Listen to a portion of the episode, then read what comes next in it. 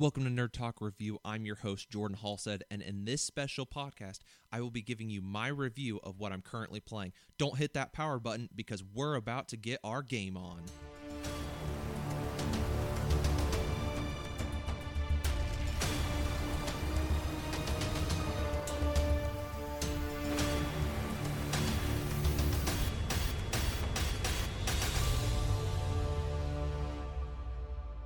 Welcome, nerds, one and all. I'm your host, Jordan Halstead, and this is Nerd Talk. Today is a short episode on the newly released Pokemon Snap for the Nintendo Switch. As many of you know, I'm a big Pokemon fan, but I typically stick with the main series games. Very rarely do I move away from them and try something new in their franchise. Why, do you ask? Well, it's not that I think that they're boring, but because I feel that Pokemon is about the story of being a trainer, battling and training Pokemon, along with getting all of the badges or even the Z crystals when you went to Alola. So I, like many others, found myself very excited with the news that the new Pokemon Snap would be released this year, uh, back in February.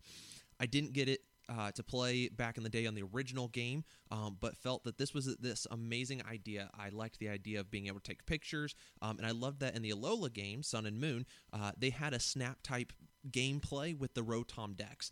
Uh, taking pictures of Pokemon was it just was a lot of fun to me.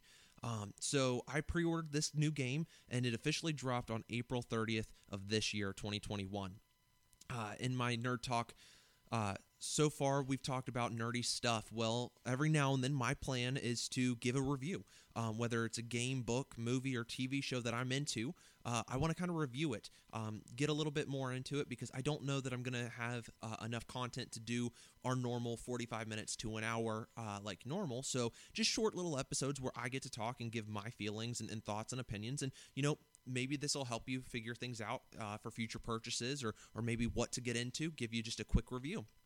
Uh, so with this, uh, I have four categories that I review on, um, specifically for video games. Um, that goes with gameplay, graphics, music, and then the value of the item. So let's go ahead and start with the gameplay. Um, you know, it's pretty straightforward. You have this high tech camera. Uh, you get to move around in this hovering vehicle. It's going to take you down this path. It's already charted.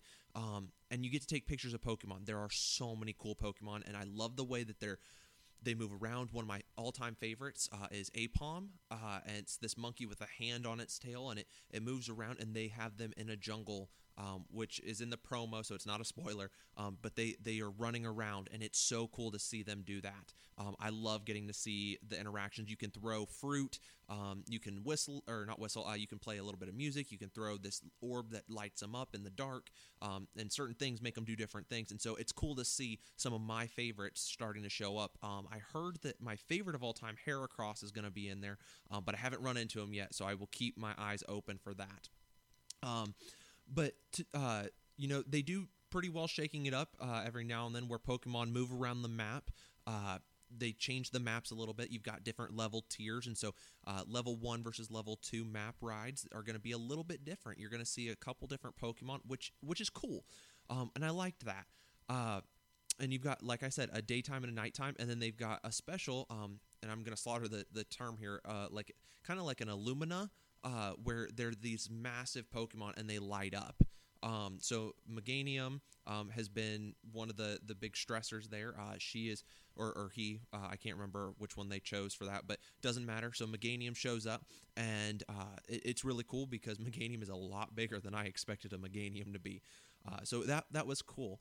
Uh, and the further you get in, the more areas start to unlock. So you start with more of a, a park field kind of thing, um, and then you get the jungles. There's a volcano. There's undersea. There's beaches. There's all kinds of stuff. It's it's really cool with that. Um, and like I said, many maps uh, become available, and uh, the maps change the more you play on them. Uh, so they they start to add the the more you get leveled up, the more Pokemon start to appear, and the more they'll interact and things like that.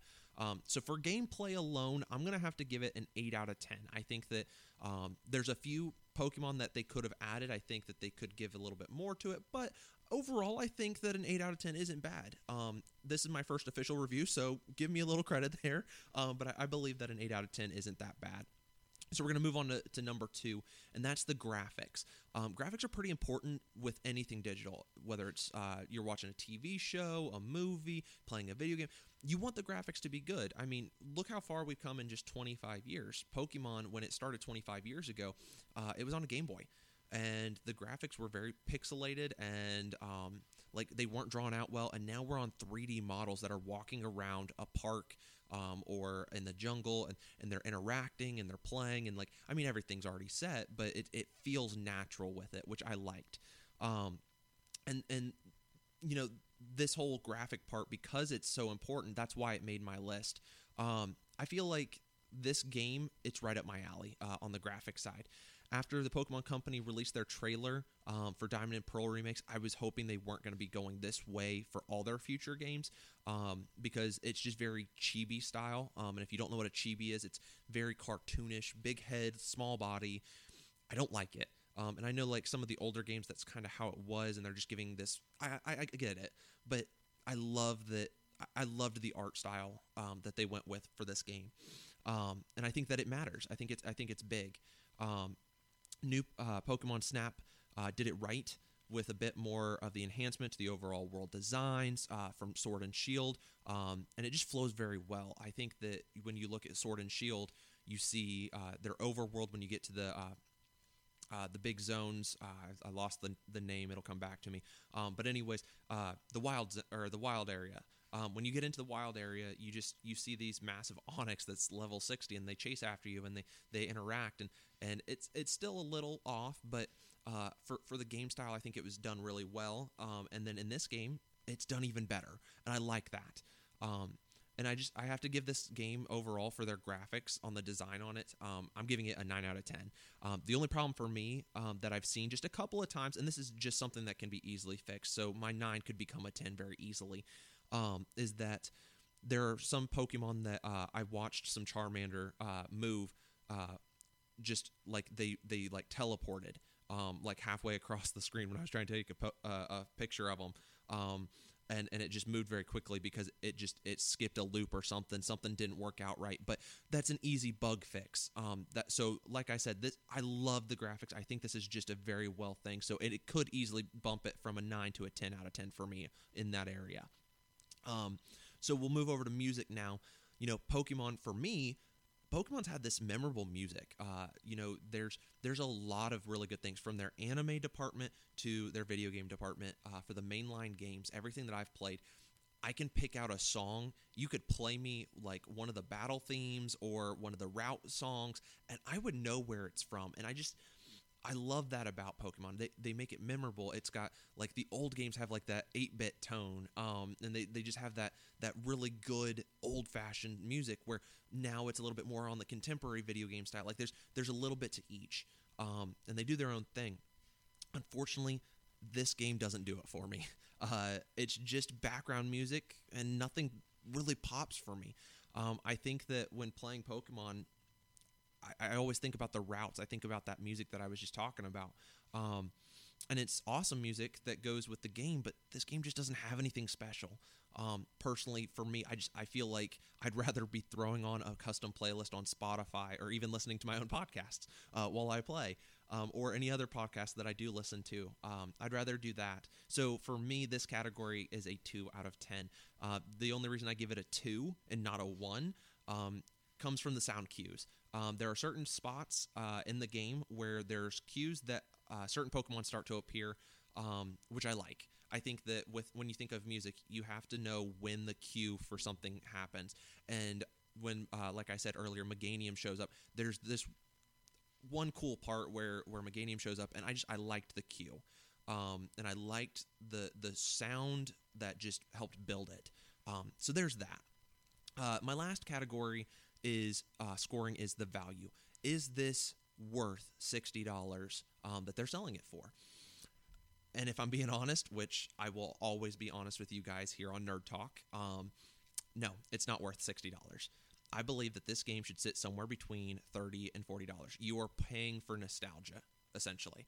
Um, you are paying for the old game. Now, I think that some of the nostalgia part is cool. Um, I did, like I said, I didn't play the original, Um, but I just found out tonight that there's uh, like a nod that an older uh, character from the old game comes into this game, which I think is really cool. I like when they they do things like that, but it doesn't make a 30 40 dollar game worth 60 dollars um, and i just i don't think that it's, it's worth it um, the basics of this game is just you're taking photos you're riding in the same paths at set locations um, that's just not enough diversity for me uh, to to make that worth sixty dollars.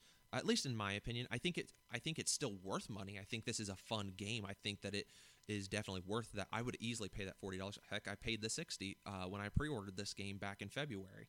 Um, getting through all of that. However, it's just not worth that. Uh, but I will say that my value score uh, might be a little bit higher, but it's just because I I do and I personally am enjoying this game. Um, is at a six out of ten.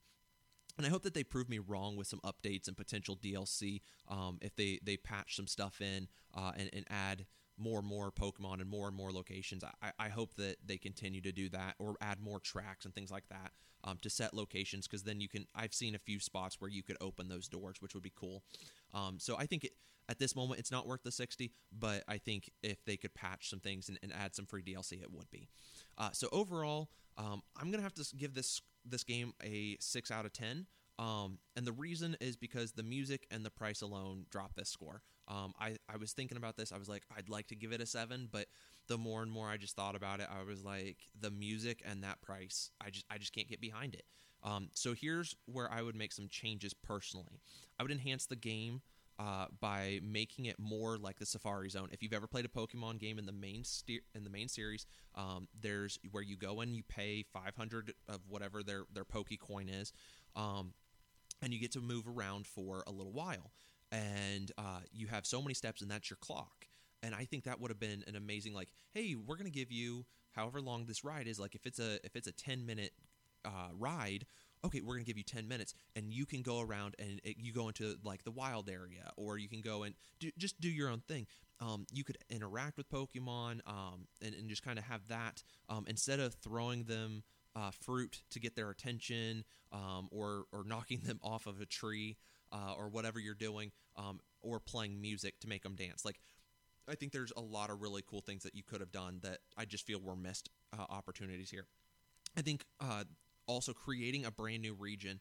Um, I think that was stupid, uh, and I think that all non-main series games are stupid for that reason, and and that's that's a whole nother topic. But I think that new regions uh, should come with new Pokemon, and so uh, they had this awesome opportunity to where we could have gone back to Johto.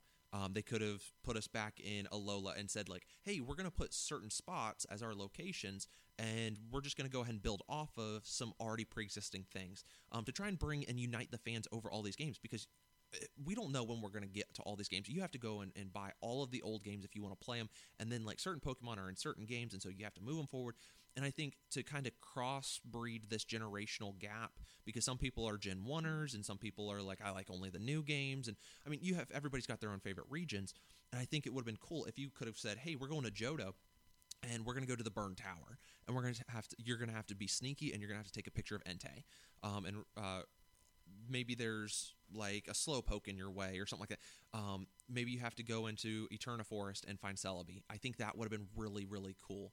Um, because they're putting all these legendaries here but you're not actually finding them in their own area like where they're originated from. You're just putting them in there for legendary and mythical Pokemon's sake. It, it, it just doesn't make sense to me.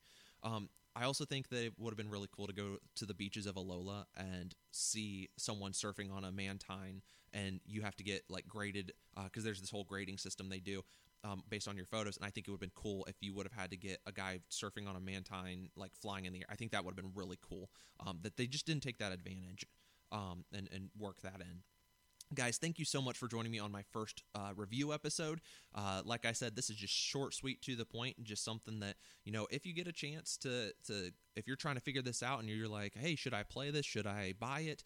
Um, I hope this helps you kind of make some decisions. Uh, you can always reach out to us uh, on our Facebook page, um, and we would love for you guys to join the Nerd Talk family by following us on Facebook and Instagram. Um, we've got pages set up, and we would love to, to talk with you if you have any further questions. Well, we will catch you guys here next time on Nerd Talk.